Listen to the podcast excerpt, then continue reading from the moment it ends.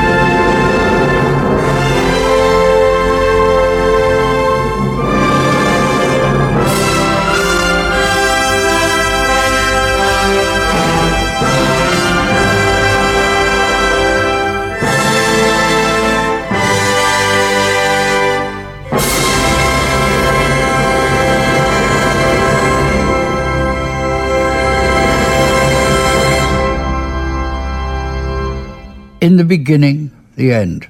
It's a story, but that's why I'm here to tell you stories. So, where to start?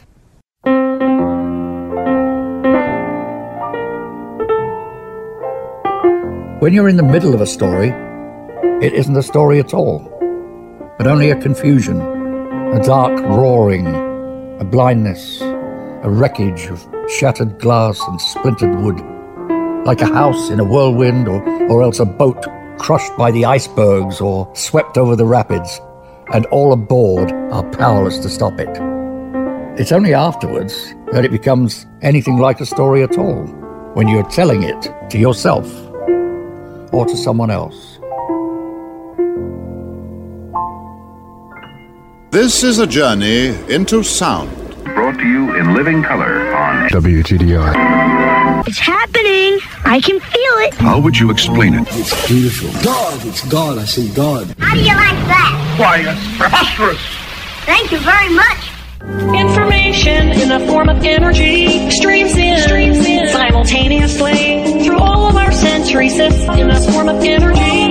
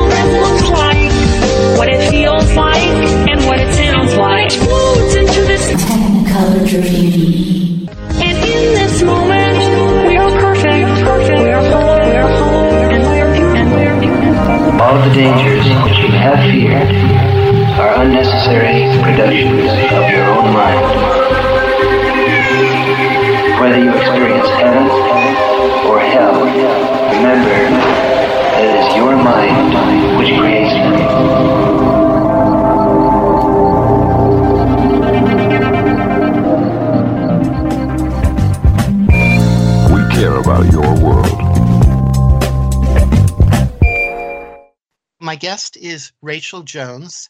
She's a journalist and freelance writer whose work has appeared in many well known publications, including The Lancet, the Columbia Journalism Review, and Scientific American.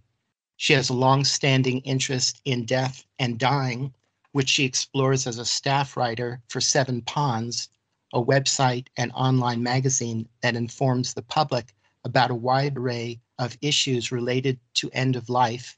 And she's the author of this book that we're going to be talking about Grief on the Front Lines Reckoning with Trauma, Grief, and Humanity in Modern Medicine Perspectives from Healthcare Workers. So, Rachel, welcome. Thank you so much for having me. In this book, you lay out many of the systemic problems with our medical system, and in particular, the devastating effects that it has on our healthcare workers. Could you talk about how you came to write this book on this pervasiveness of trauma and grief among our medical healthcare workers?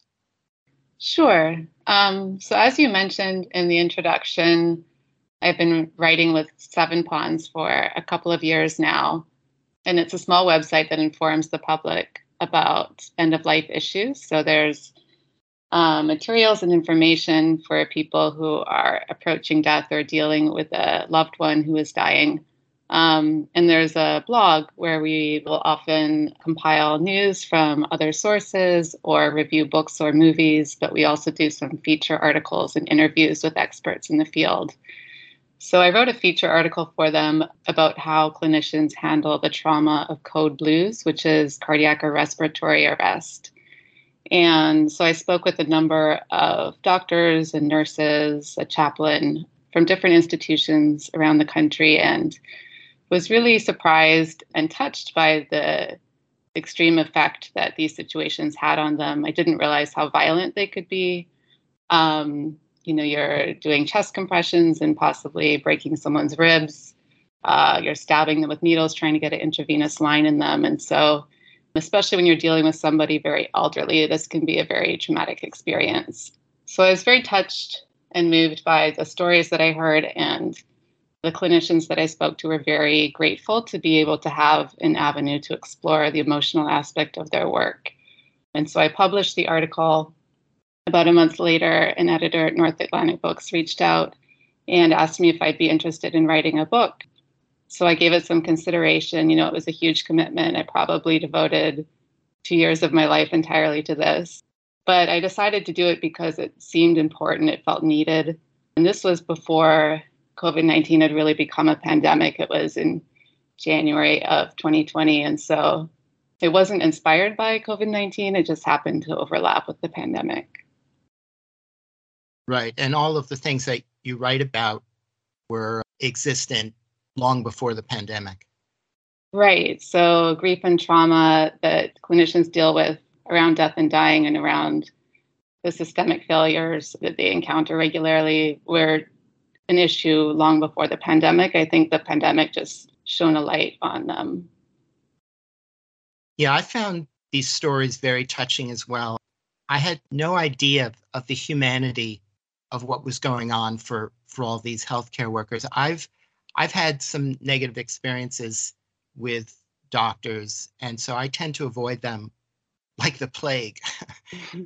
but reading reading all of this just made them much more sympathetic. Even even the ones who have a dark side or have kind of lost their humanity in their work, you can sort of understand how how that could happen.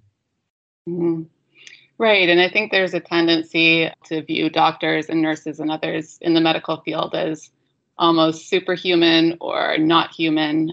And, you know, we distance ourselves from our providers in the same ways, in some ways that they may distance themselves from us because we like to think that they are the final authority and can cure us. So that creates an additional distance that in reality isn't really there because we're all human and we're all affected by death and dying, and we're all affected by the work that we do. Mm-hmm.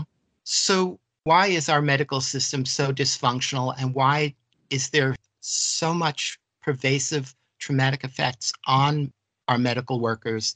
And could you also lay out the different types of medical workers, including the ones we rarely see or even think of, mm-hmm. and and then get into the kinds of traumatic experiences and challenges that they face many of them every day in their work.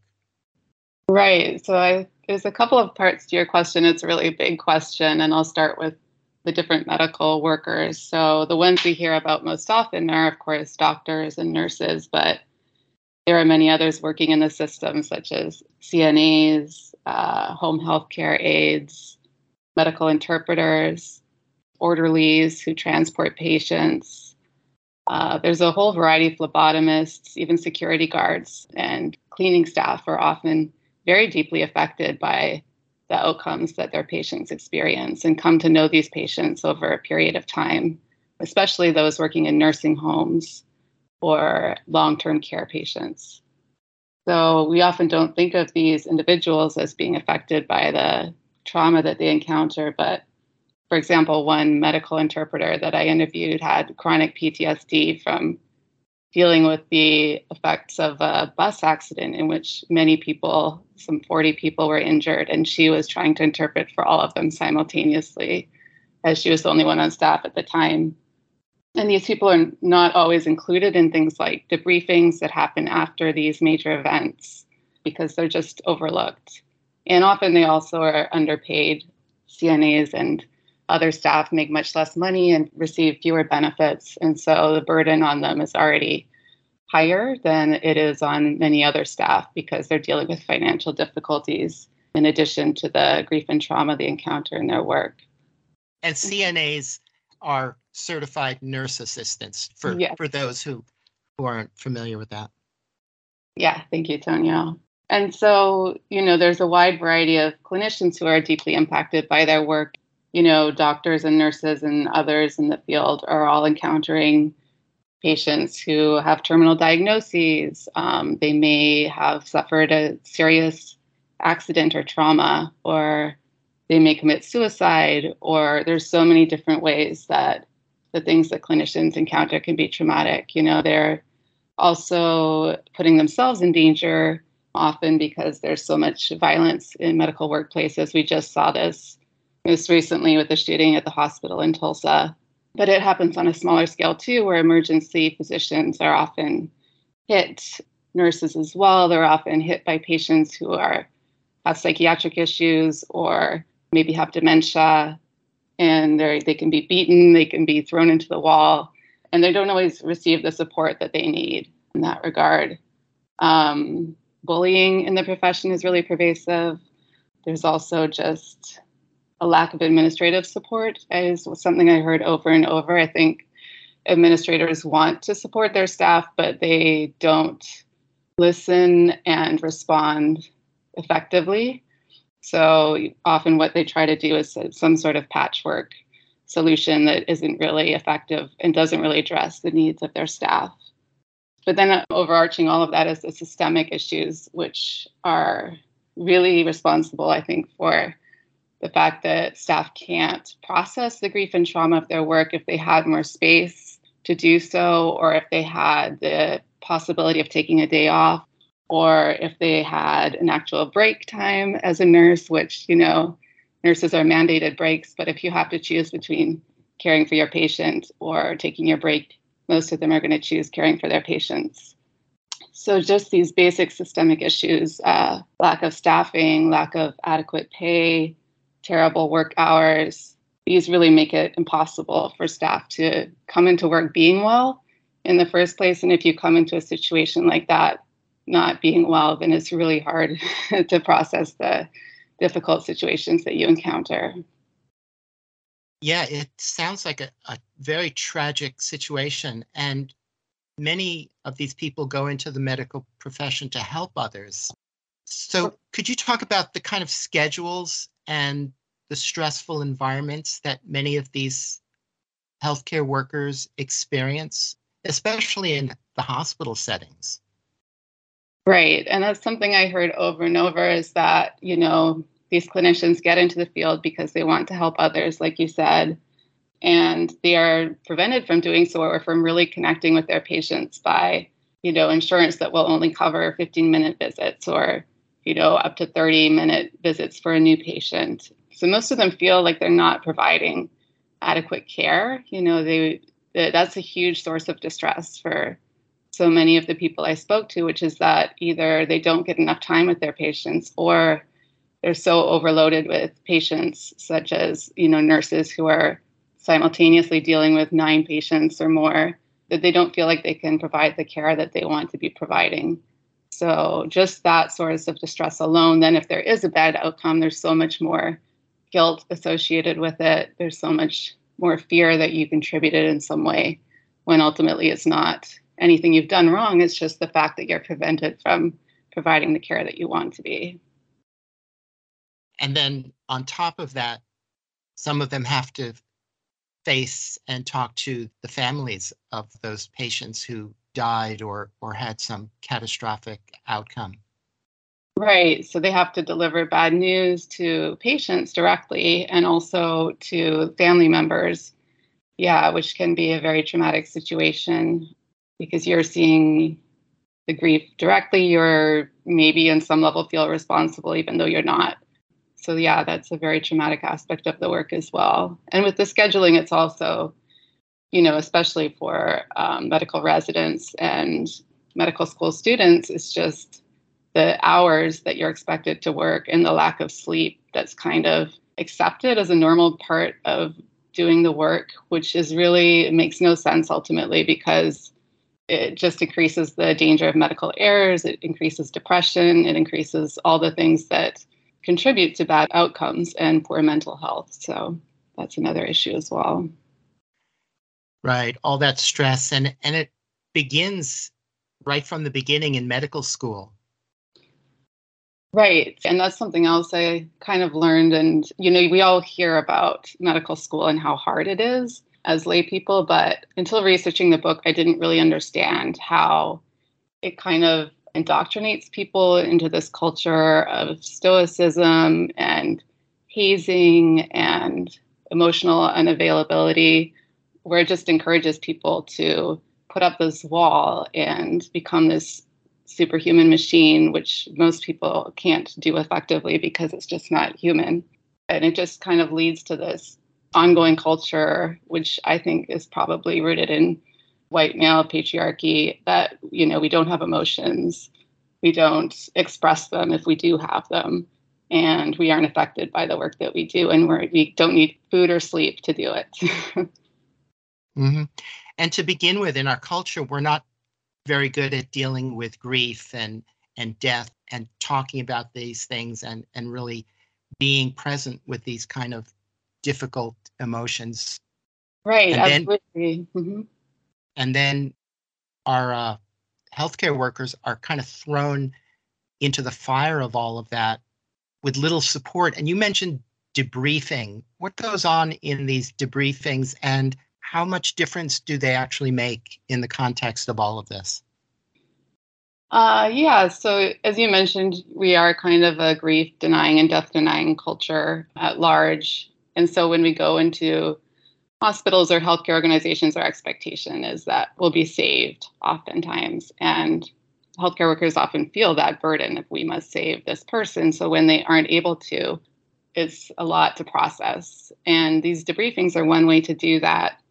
They often occur immediately after a bad outcome. So, after a patient dies, people will gather around and they can be done more or less effectively. I think the less effective ones really only go over the medical facts like what did we do correctly? What could we have done better? And those don't do much for processing emotions, but the ones that are effective do talk about how are you dealing with this? How are you feeling?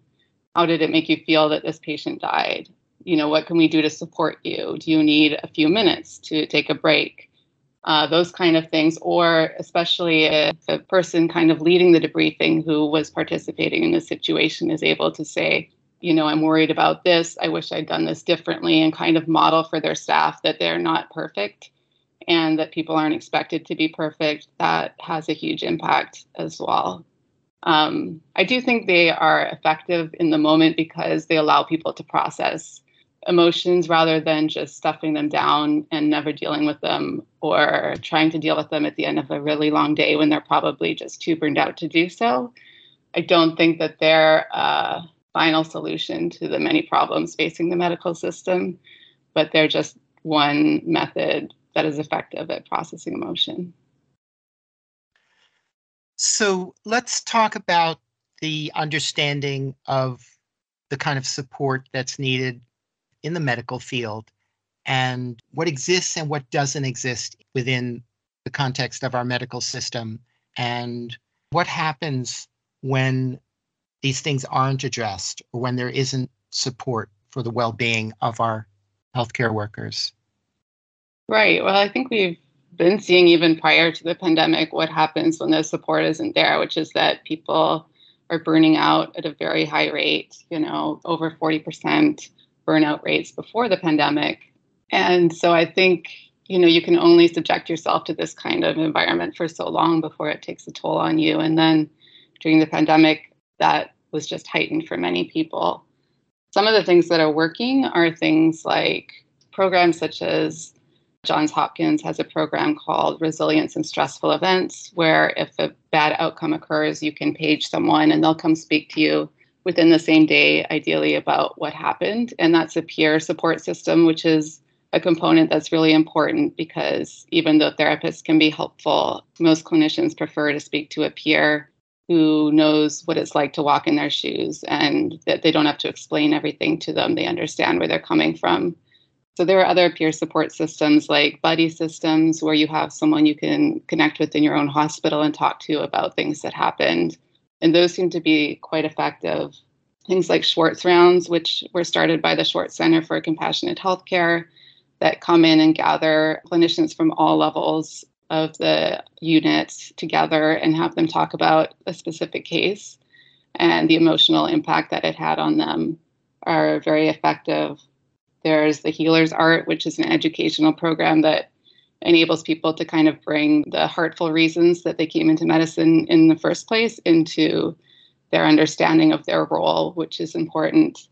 But all of these things are kind of patchwork in a way. You know, they're wonderful and we need more of them and they need to be embraced. But until the systemic issues themselves are addressed, I don't see much changing overall you know, I think self care for a lot of clinicians is seen as this sort of mandate that you're responsible for your own health and well being. And if you're not doing your yoga and your mindfulness, then you're failing. And they already feel like they're failing. So that's just another thing that they're not succeeding in doing. And so it's a very loaded term. And it's very limited in terms of what clinicians can actually do for themselves when they don't have the systemic support. So I mean, to me, that's the first most obvious thing is really taking the profit motive out of healthcare, which, you know, they just don't go together. And as somebody who grew up in Canada, it just seems obvious to me that it doesn't make a lot of sense to combine the two.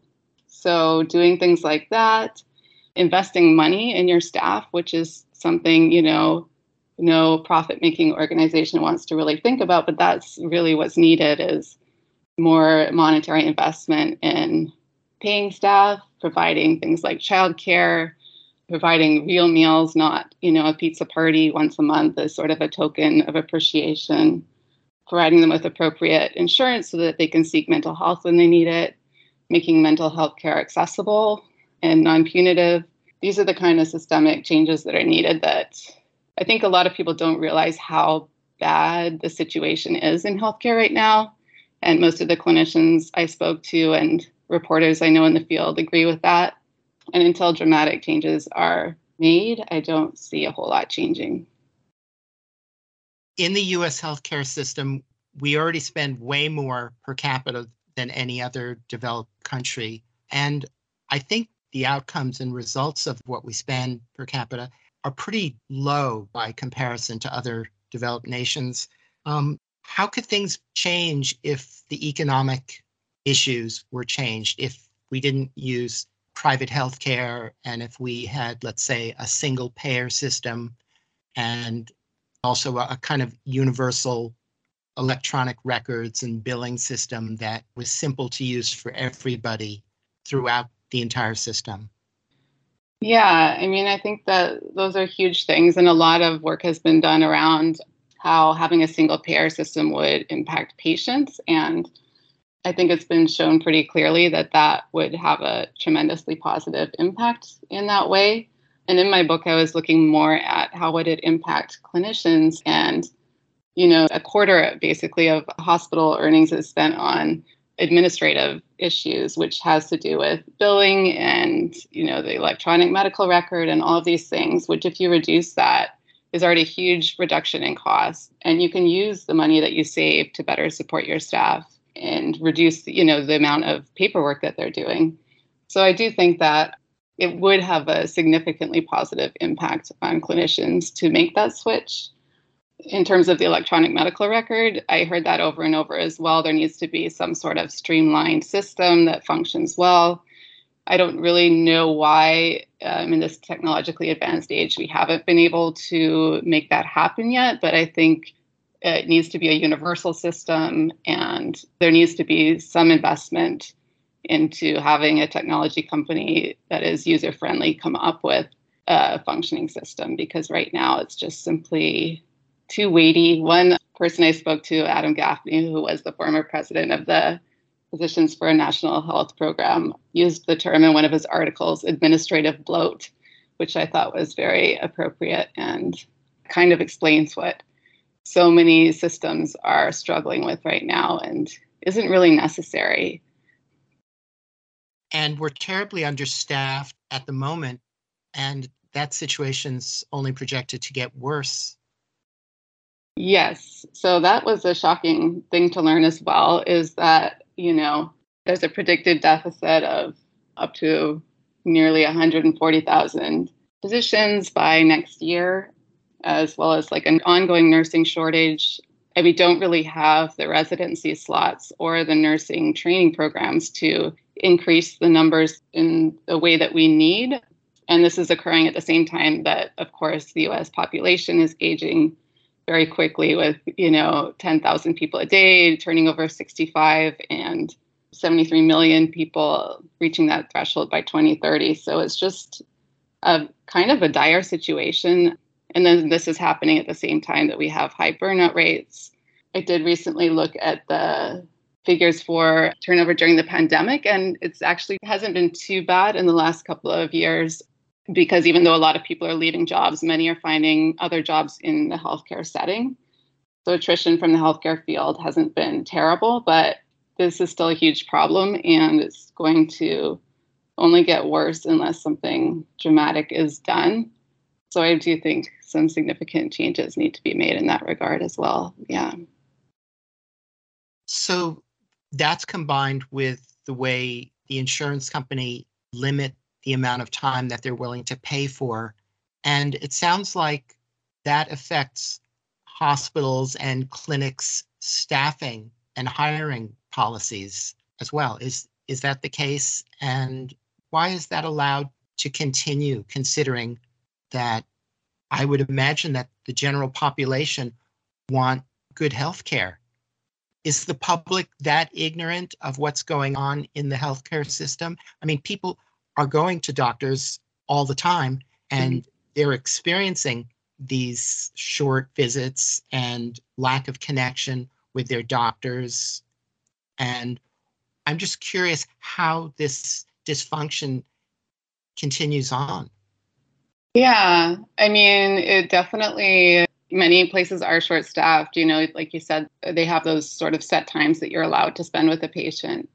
Um, a lot of places seem to be kind of patching things up with travel nurses at the moment more and more, which is basically temporary nurses that they hire for a set number of months and can renew their contract potentially after that time.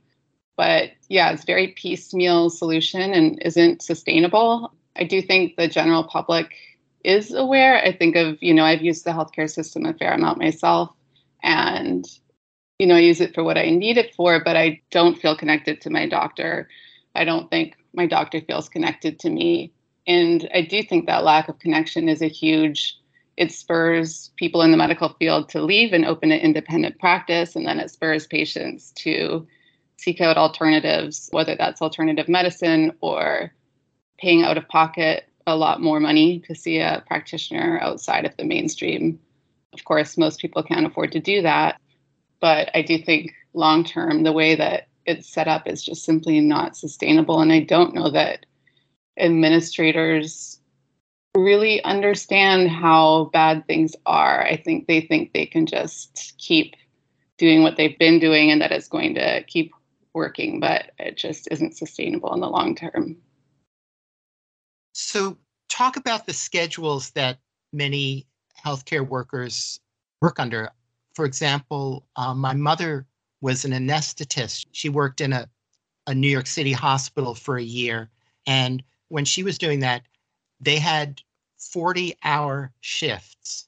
And she said that there were times when, you know, they could take naps, but then there were also times when they were swamped and they didn't have the opportunity to take a nap or a break or even to eat.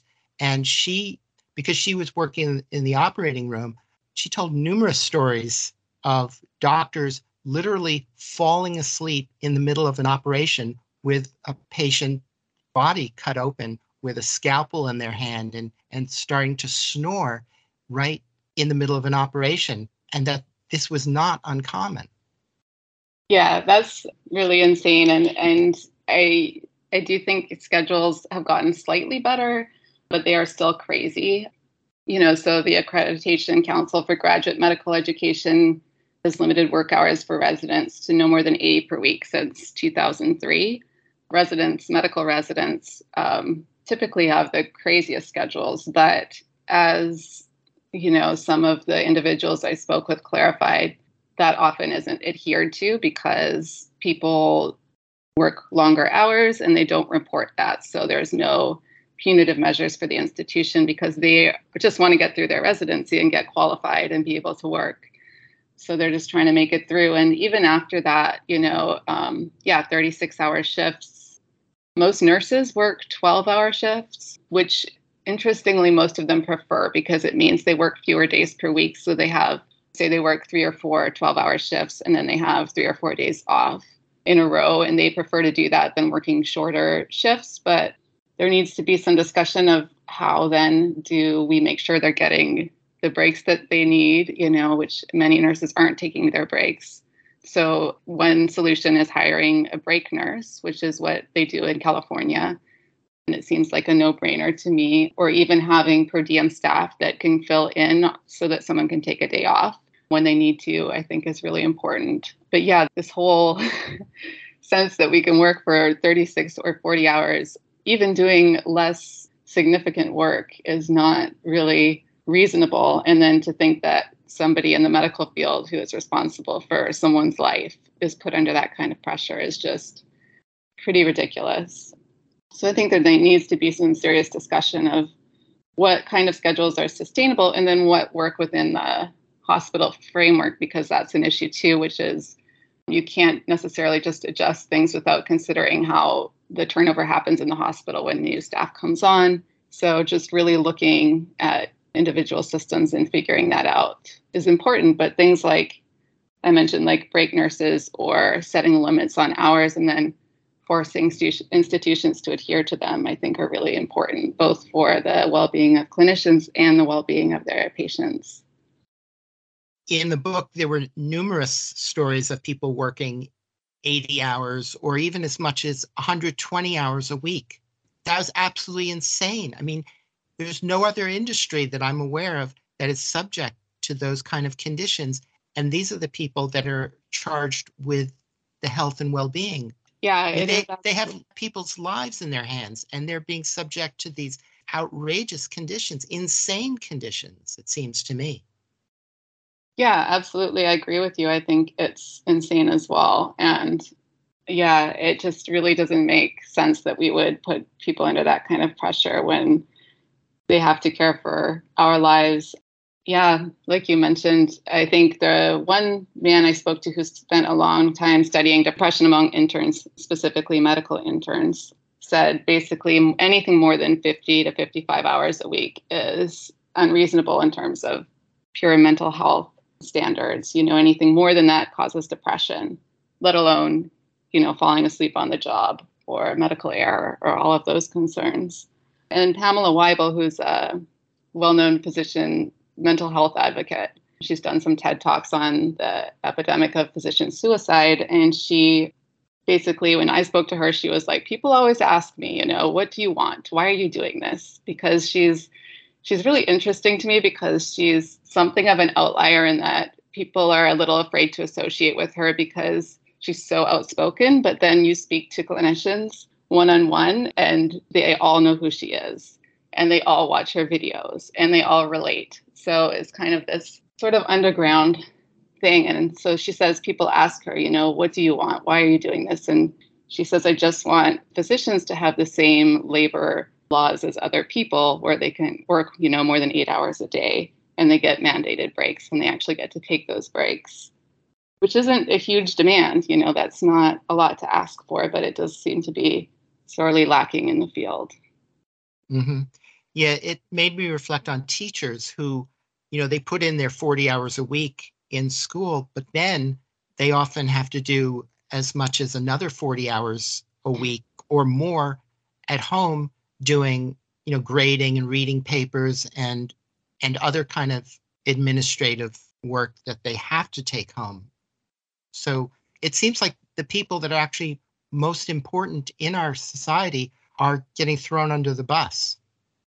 Right and it just goes to show like how we as a society where we choose to invest our money you know it's that whole thing where instead of investing in our healthcare workers and in our educational system, we invest in the military. And, you know, look where that's gotten us in two long-term failed wars. And yeah, all the it just makes no sense. And something dramatically needs to change. It's so uh, disturbing and just insane to me, yes, that we don't invest in the education of our children or in our own well-being, really, because we're all going to die and we're all getting closer and there's going to be more of us dying and we're completely unprepared for it. Mm-hmm. You write that many healthcare workers do not avail themselves of the kind of mental health support or other things that could help them deal with the kind of trauma and grief that they experience on the job, or else they don't even realize how much they actually need the help or don't know how to ask for the help or just feel incapable of even you know considering the notion of taking care of themselves when they're in such a state of despair and overwhelm mm-hmm.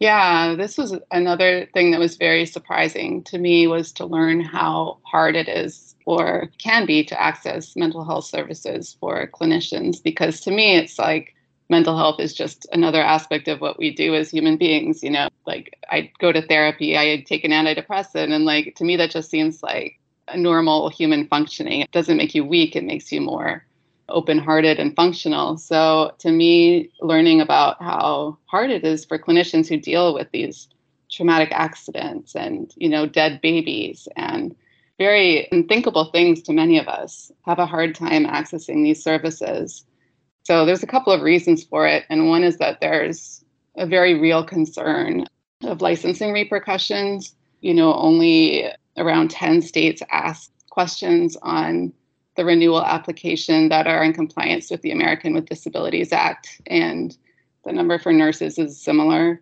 So, for example, Washington State, where I'm currently living, has a pretty exemplary question where they only ask about a medical condition that would affect your ability to function in your role in the moment. Other states will ask about past conditions, they'll ask about hypotheticals like, do you think you have any condition that could in the future have an impact? And all these questions put clinicians in a difficult spot because if they answer that they do have any sort of mental health condition, then they can be subjected to this inquiry. Their mental health records can be read and investigated. So it's a very tough spot to be in because people have worked really hard to get where they are and they don't want to endanger that for any reason. So there's a very real fear of repercussions. And then on top of that, there's just a stigma because even in states where that's not likely to happen, there's still a fear that it could. So I think there's a lack of real messaging around the fact that mental health care is okay it should be accessible. You should take advantage of it. And that's changing a little bit because there's been some legislation recently, the Lorna Breen Healthcare Provider Protection Act, which is requiring the Department of Health and Human Services to start a messaging campaign that does encourage clinicians to seek mental health care and also funds institutions to provide mental health care for their staff this is just so much work to be done in that area. People are still very afraid. During the pandemic, there was one study that found 45% of emergency physicians were afraid to seek mental health care even though they wanted it. So that's just a really high number. And then beyond that, there's just a stigma in the field that if you need mental health care, you're weak or you're not capable, you're not able to perform the, the role that you have been hired to do. So I think that institutions need to send the message to their staff that this is important and it's okay and we encourage it. And higher level staff need to show themselves as an example that they are seeking mental health care themselves and they need to create a culture where that's not seen as weak and where it's not punished in any way, even for say a staff member who takes a day off i think a lot of times because everyone is so short staffed it puts everybody else in a bad place. And so when they come back it's like oh you know there's the person who took a mental health day or whatever. And so it's just really important to create the kind of atmosphere where someone can do that without being punished socially or in much more serious ways. And one of the things that was so moving is that many of these healthcare workers are experiencing the kind of PTSD that people are experience in war. Mm-hmm. Yeah, and when you think about it, it's not too surprising considering what they're exposed to. You know, like these trauma situations can be so violent, and so it's not that shocking that they would experience this kind of PTSD. And the numbers are quite high. You know that there was one study from a woman at the University of Colorado that found close to 25% of nurses were experiencing symptoms of PTSD. And so when you think about coming into a workplace where you're constantly exposed to trauma, you're constantly dealing with people who are suffering immensely, how can you not be affected by that? So to be unable to seek mental health care on top of that or to feel unable to do so is just completely mind blowing to me. Mm-hmm. Mm-hmm. So, moving from that kind of trauma to grief, talk about the need for closure and the importance of dealing with the grief that we experience and what happens to us when we don't. Mm-hmm. You know, as individuals and on the entire system.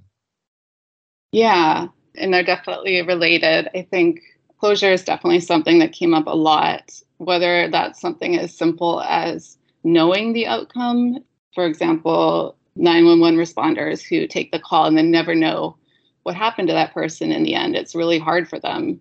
So, having some sort of system that kind of circles back and lets people know, and then ideally has some kind of debriefing around it, is just something that simple makes a huge difference.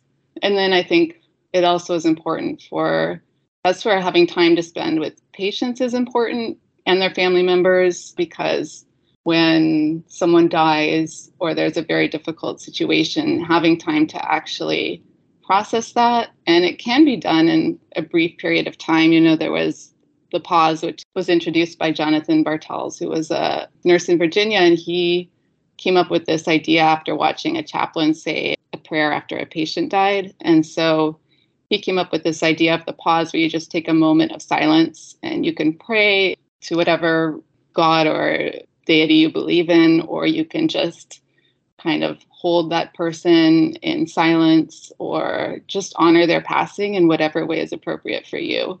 And that can be really powerful, even though it's really brief, just because it allows people to feel like they are honoring that person's life and the effort that they made to help them.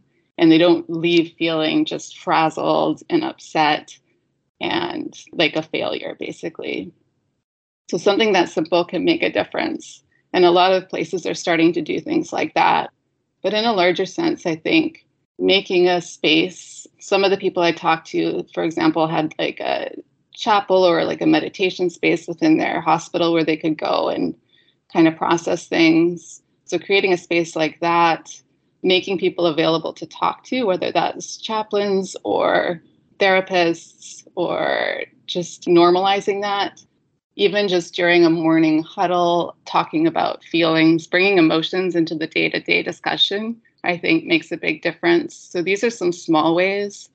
And just acknowledging that the grief is there because that's something that I heard over and over. I think we're getting a little better at it now with the pandemic because people are realizing that healthcare workers are affected and this is an issue but just acknowledging that it's there is huge because I think for so long, healthcare workers were just seen as this stoic, unaffected group of people that was available to save us when we needed them, which is just so far from the truth.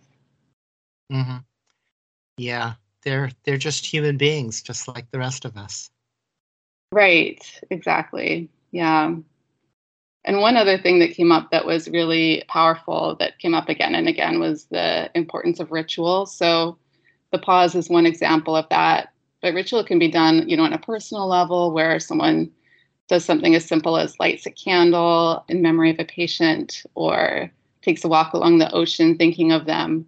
Or it can be done on an institutional level where you have days of remembrance and everybody remembers the patients who died during a certain period of time and has an opportunity to share something about them or to honor them in some way and then to honor the clinicians who cared for them and those are really important because if you think about you know what we do when someone dies we have a funeral we have a way to kind of express our feelings and it takes longer to move on of course but just doing that is so significant and i think in our society we've really failed to incorporate ritual as much as we should.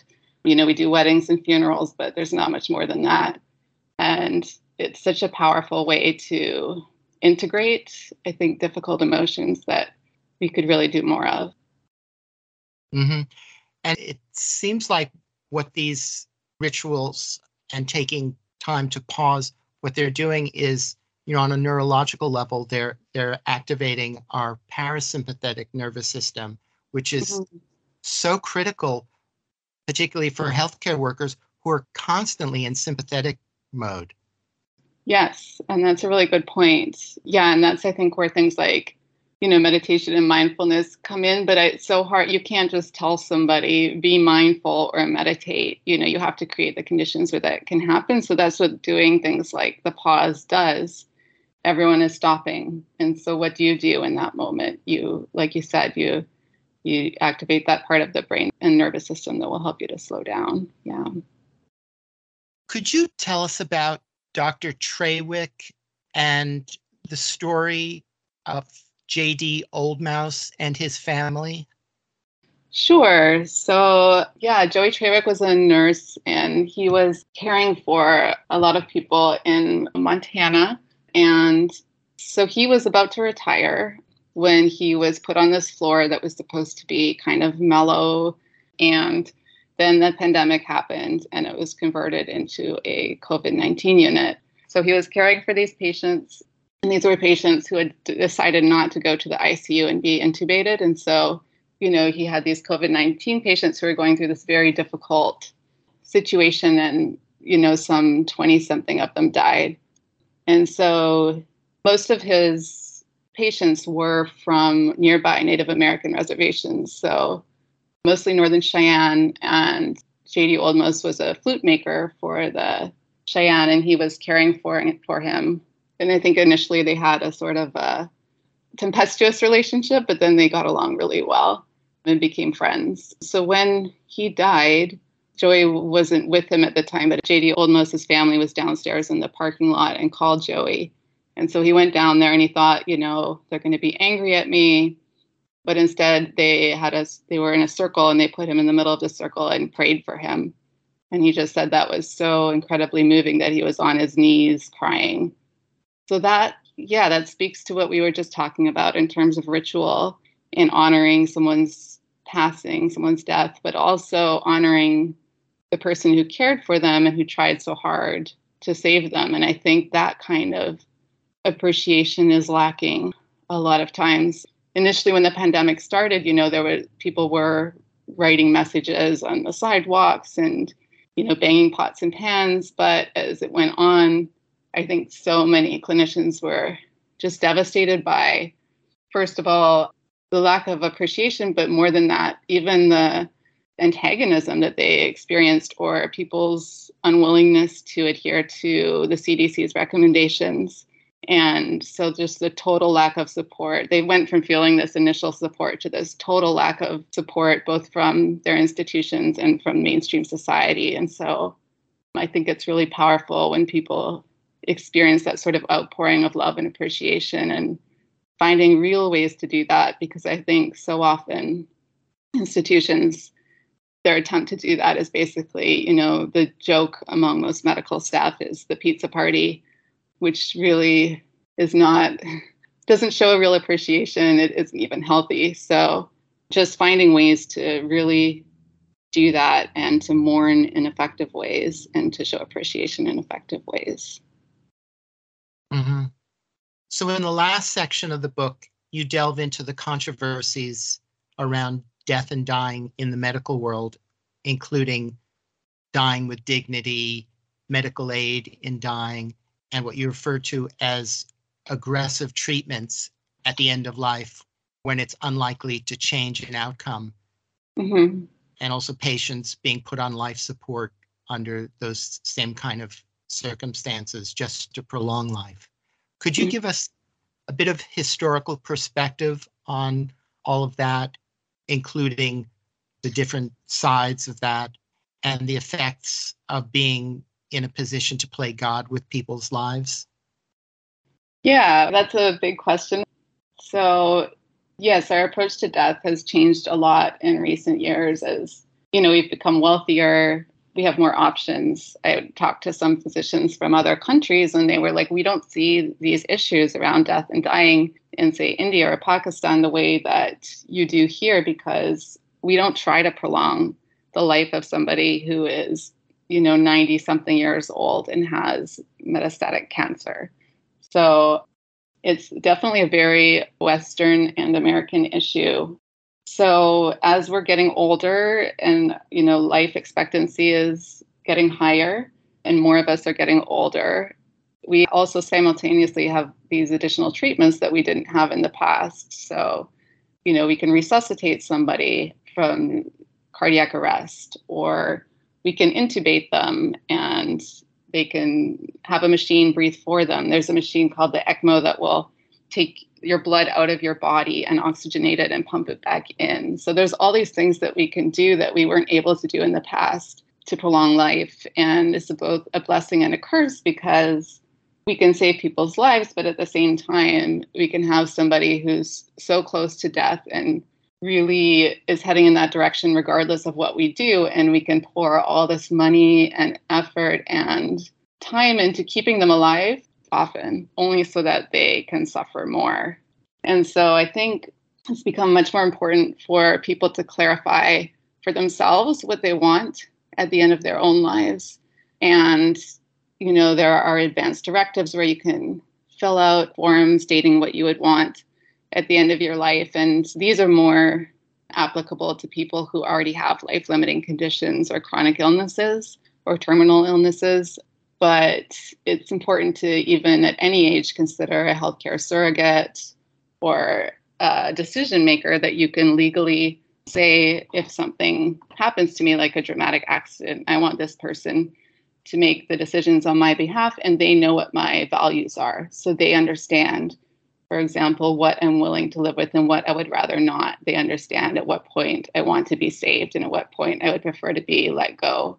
So these are you know, not as common as they should be. People, I think, since the pandemic are a little bit more aware of the importance of this kind of laying the ground or making the paperwork available and making their family members and loved ones aware of what their wishes are.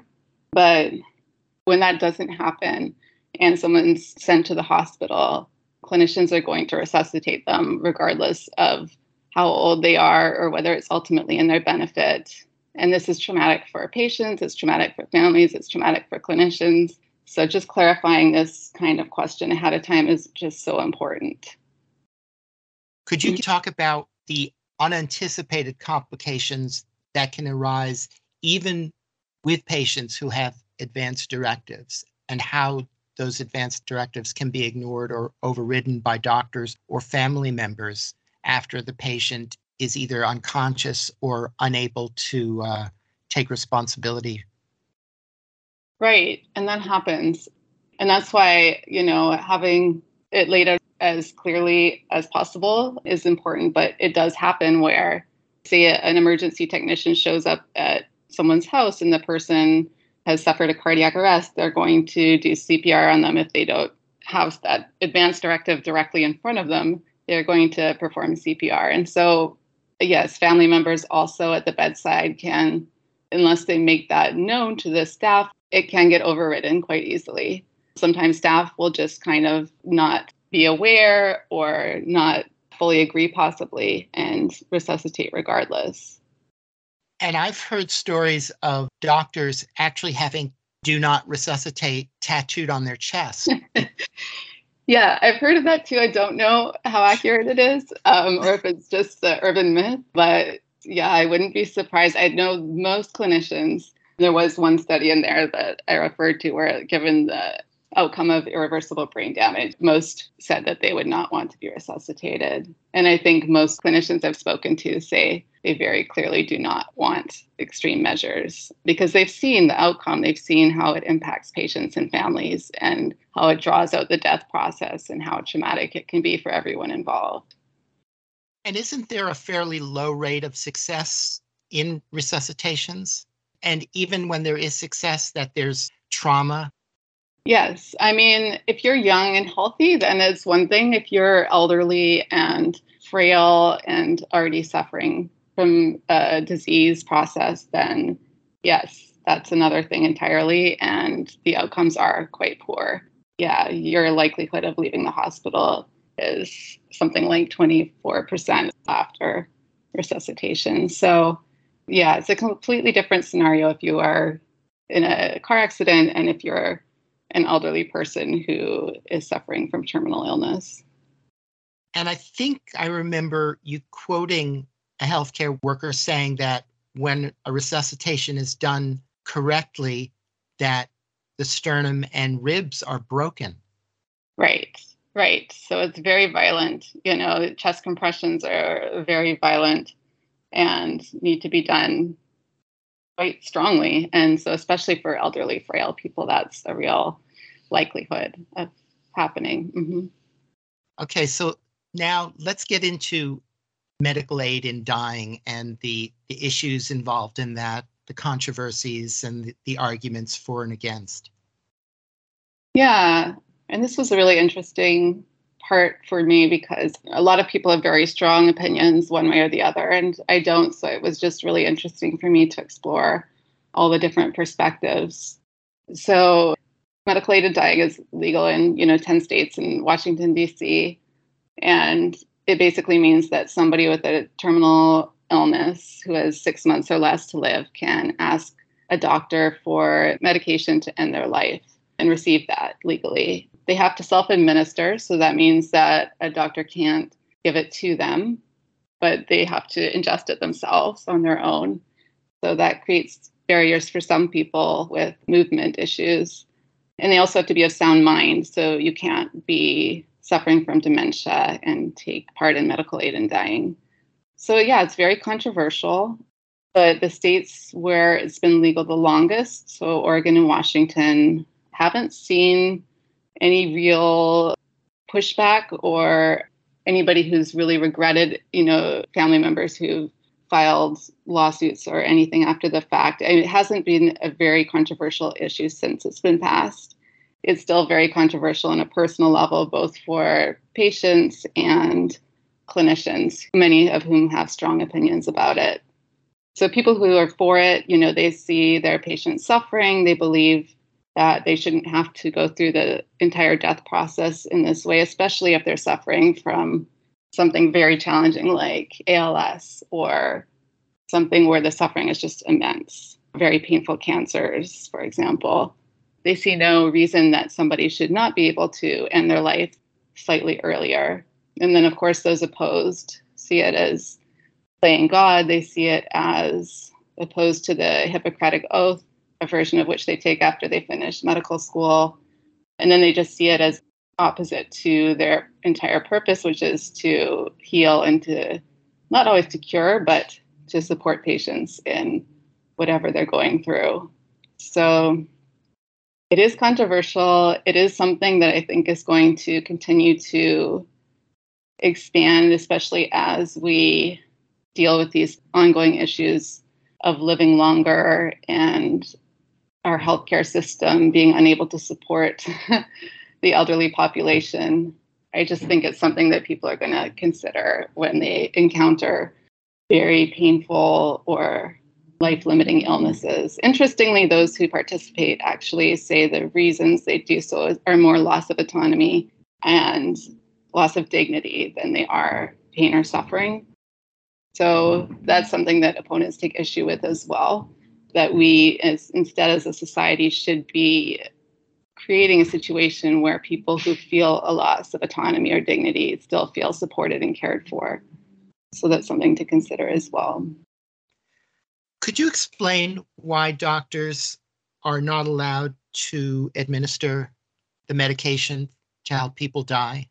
Right. So that would be considered, and the terminology is strange here because the terminology that opponents use and the terminology that advocates use is different. So euthanasia could be used for medical aid in dying as well, and it is often by opponents.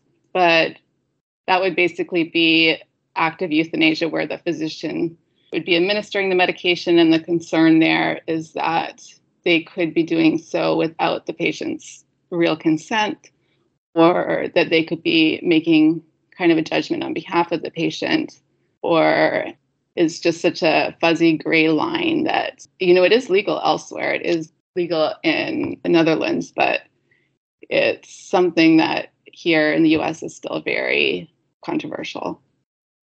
Mm-hmm.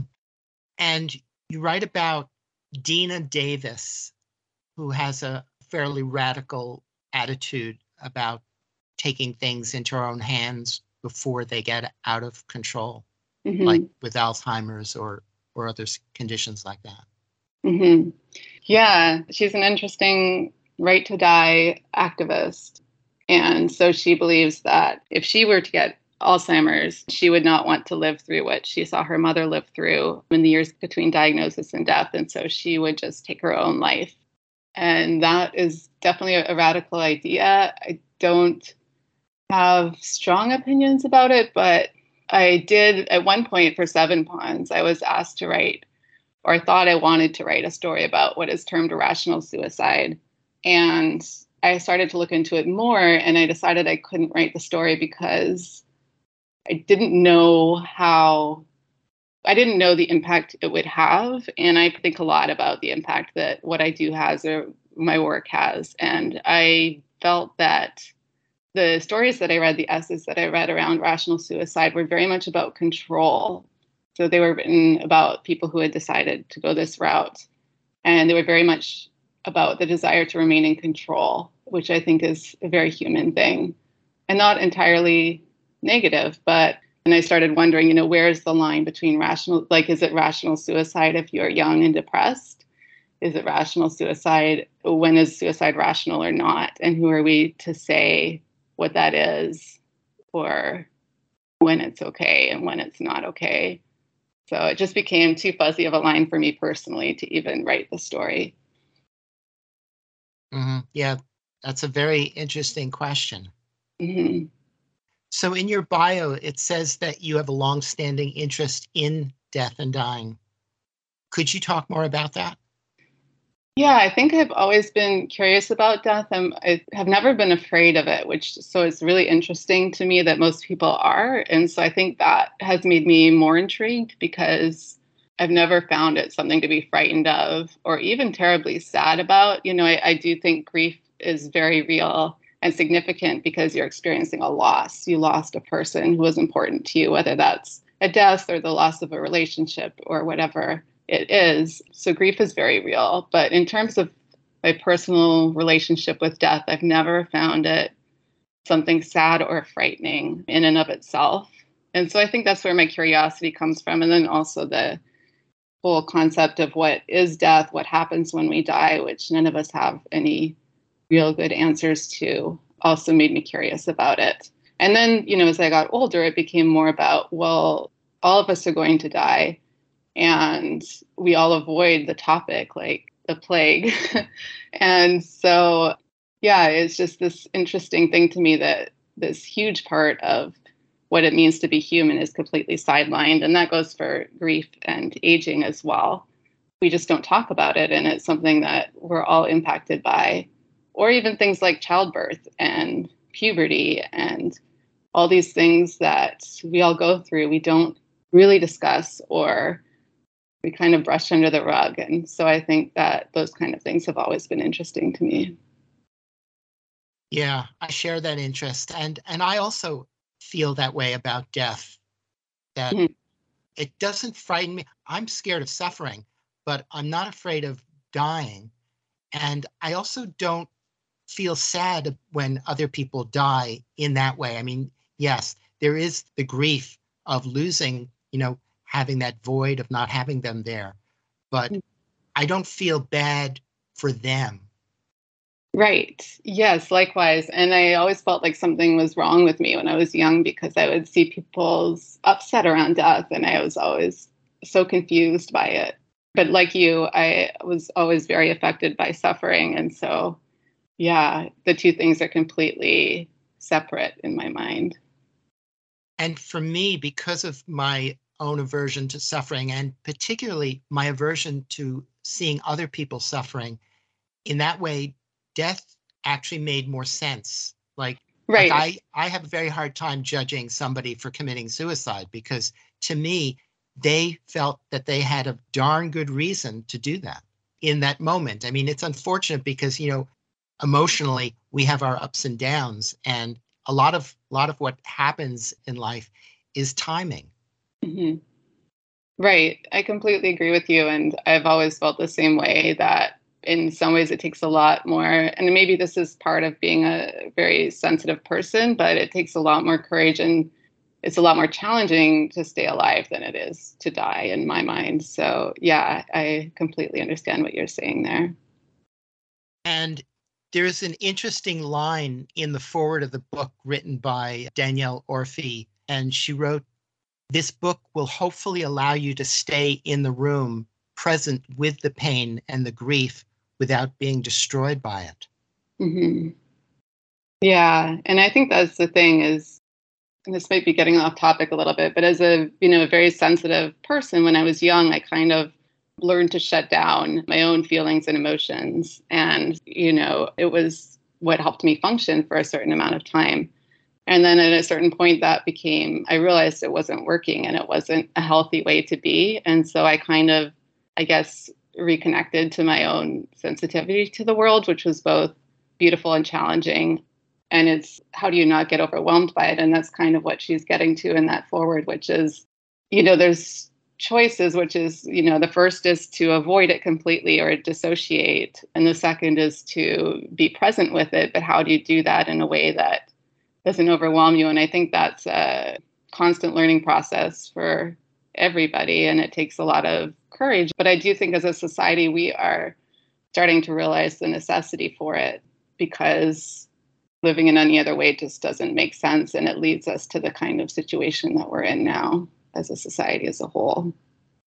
Mm-hmm. Yeah. And I don't think that was off topic at all. Okay. Actually, very relevant for, you know, our humanity. Mm-hmm.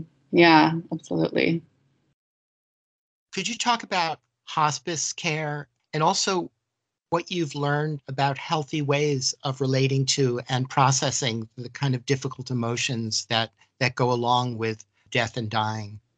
Yeah, so you know, hospice care has become it's relatively new. You know, it wasn't paid for by Medicare until the 1980s, and so it's definitely something new that we've been kind of embracing as a society, which is this sense or this idea that we need to die well and that we can't only focus on prolonging life, but we also need to accept that we're all going to die and we need support in doing that. And so hospice care is really wonderful because it clinically it's seen as a positive thing when people move into hospice from the perspective of families it's generally seen as a positive thing because people want to die at home and they don't want to die typically hooked up to tubes in the ICU. So it allows family members to spend more time together. It allows clinicians to provide comfort care rather than trying to save lives. So overall, I think it's a more beneficial experience for clinicians and patients. I mean, it is challenging because death is not always pretty. It's often very messy, very difficult. There is often a lot of suffering, whether that's physical or psychological.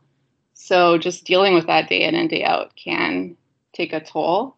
I do think ritual is very important. Like I mentioned earlier, that's something that came up a lot in hospice when I spoke to hospice workers. Ritual came up over and over again. I also think taking the space, like creating space, meaning days off, significant chunks of time before you're assigned a new person after you lose someone, a new patient, is important. And that's not always recognized. Yeah and having a sense, and this is less of an issue in hospice than it is in other areas like the ER or the ICU, but having a understanding that you are only playing a small part in what's going on and you don't have the ultimate say in who lives and who dies is very important. I've heard that from multiple clinicians as well. Just understanding that you're part of something bigger than yourself is really important because if you see yourself as the be all end all of what's happening with your patient, then of course you're going to take too much responsibility for the outcome. I heard from several that they would think about God's presence in the room or that they would think about life and death as a mysterious interplay of forces. So I think that the ones who are managing to put less pressure on themselves, that really helps to do that. One doctor I spoke to who had an opioid addiction for quite a while found that once he found his own sense of meaning and belief and understanding of the world outside of medicine, that he was able to function better because he didn't see himself as the ultimate authority. So I, I think they, it is happening on individual level, but I do think it would be of great benefit to most. Mm-hmm. And you mentioned the value of rituals, and that reminded me many years ago when I was reading Elizabeth Kubler Ross's book on death and dying, she had this deathbed ritual. And I remember doing that and finding it to be a very profound experience of, of calling all of the people in my life, whether they were alive or not, to my deathbed and spending the entire day doing closure with them. Yes, I think that's very important as well. And that's something that came up a lot was forgiveness at the end of life being a real issue for many people. So, needing to forgive themselves or someone else, or have someone else forgive them, or forgive their idea of God for whatever it is that they are suffering is huge. So, if you are able to do that earlier in life, I think that's highly beneficial. One interesting thing I love about Elisabeth Kübler-Ross is that when she was dying herself, she was quite angry. Like I read a few articles and interviews with her, and I spoke to someone also who visited her when she was dying, and she was quite angry about her own death and also had trouble accepting the care of those around her. And so she told this one man that I interviewed for a separate project. His name is William Spear, and he's uh, kind of a an end of life counselor and a jack of all trades and helping professional in many different ways. But she told him that she had learned that there were two goals in life to give love and receive love, and that she got an A in the first one and she failed the second one. So I thought that was really powerful, especially for helping professionals because they're often such giving people. You know, uh, people get into healthcare because they want, especially nurses and doctors, all of them, they all get into healthcare because they want to contribute something meaningful and helpful, but they often have trouble taking care of themselves. And maybe on some level, it's systemic, definitely, but on some level, it's also, I think, and I'm saying this as someone who falls into that trap myself, it's also like you feel like maybe you don't fully deserve it as much as other people do. So I think just recognizing that is really important. Mm-hmm. Yeah, that's another profound lesson. And a lot of traditions talk about dying before you die and perhaps doing that type of deathbed ritual could make it a little easier you know to open up to the possibility of receiving. Yeah absolutely. I think that would be a really interesting thing to explore. I know there's you know in korea they have these places you can go to kind of enact your own funeral they're like these rooms with multiple coffins and you can go in and you know you sort of do this funeral rite and you lay in the coffin for a while and you pretend that you're dead to kind of meditate on what that would mean. And they started it because of the epidemic of suicide in the country. So, giving people an opportunity to kind of contemplate their own death and what that would actually mean to themselves and their family members was really powerful for a lot of people. But I do think, in general, for all of us, thinking about the fact that we are going to die, what does that mean? What do I want to do with the life that I have? Is just something we all need to do more of. And then we won't run into so many traumatic situations when we realize that, oh, we actually do have to die. And a lot of people talk about how people who are afraid to die are actually afraid to live, that it translates across. Yes, and that's very true. I can think of some people I know in my personal life, and yeah, it's from what I have seen, it strikes me as very true.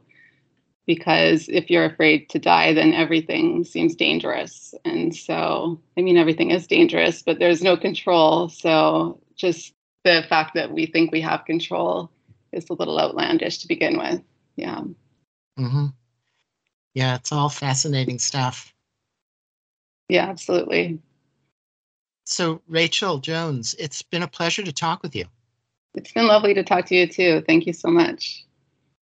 Rachel Jones is a journalist and freelance writer whose work has appeared in many well known publications, including The Lancet, the Columbia Journalism Review, and Scientific American.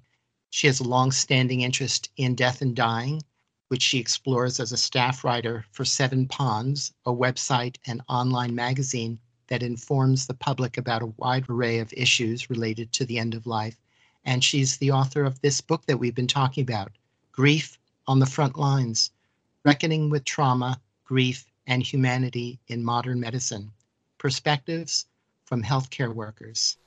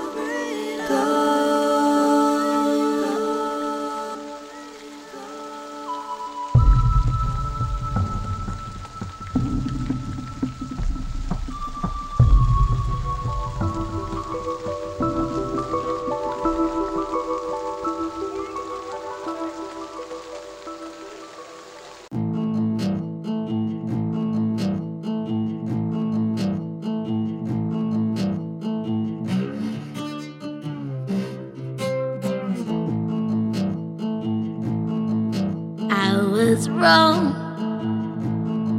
You were right. I taught you all I knew, and you taught me to fight. You wanted more. I couldn't care less. But you never want to talk about the emptiness. Not every time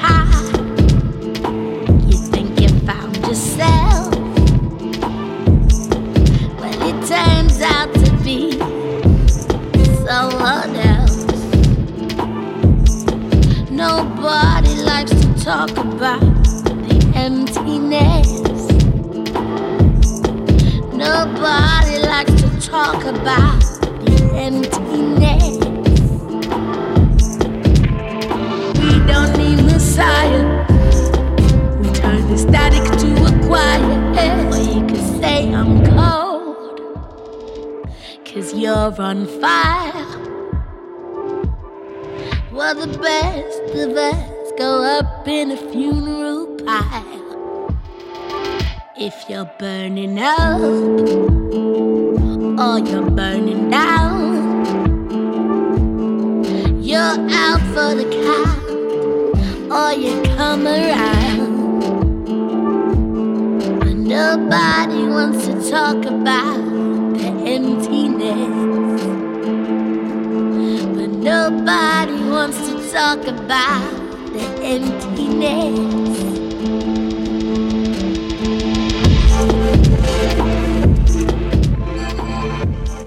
And that's it for this Magical Mystery Tour. Thank you so much for listening. If you missed any of the show or would like to hear it again, you can find this and all Magical Mystery Tour shows at soundcloud.com slash WGDR. That's soundcloud.com slash WGDR.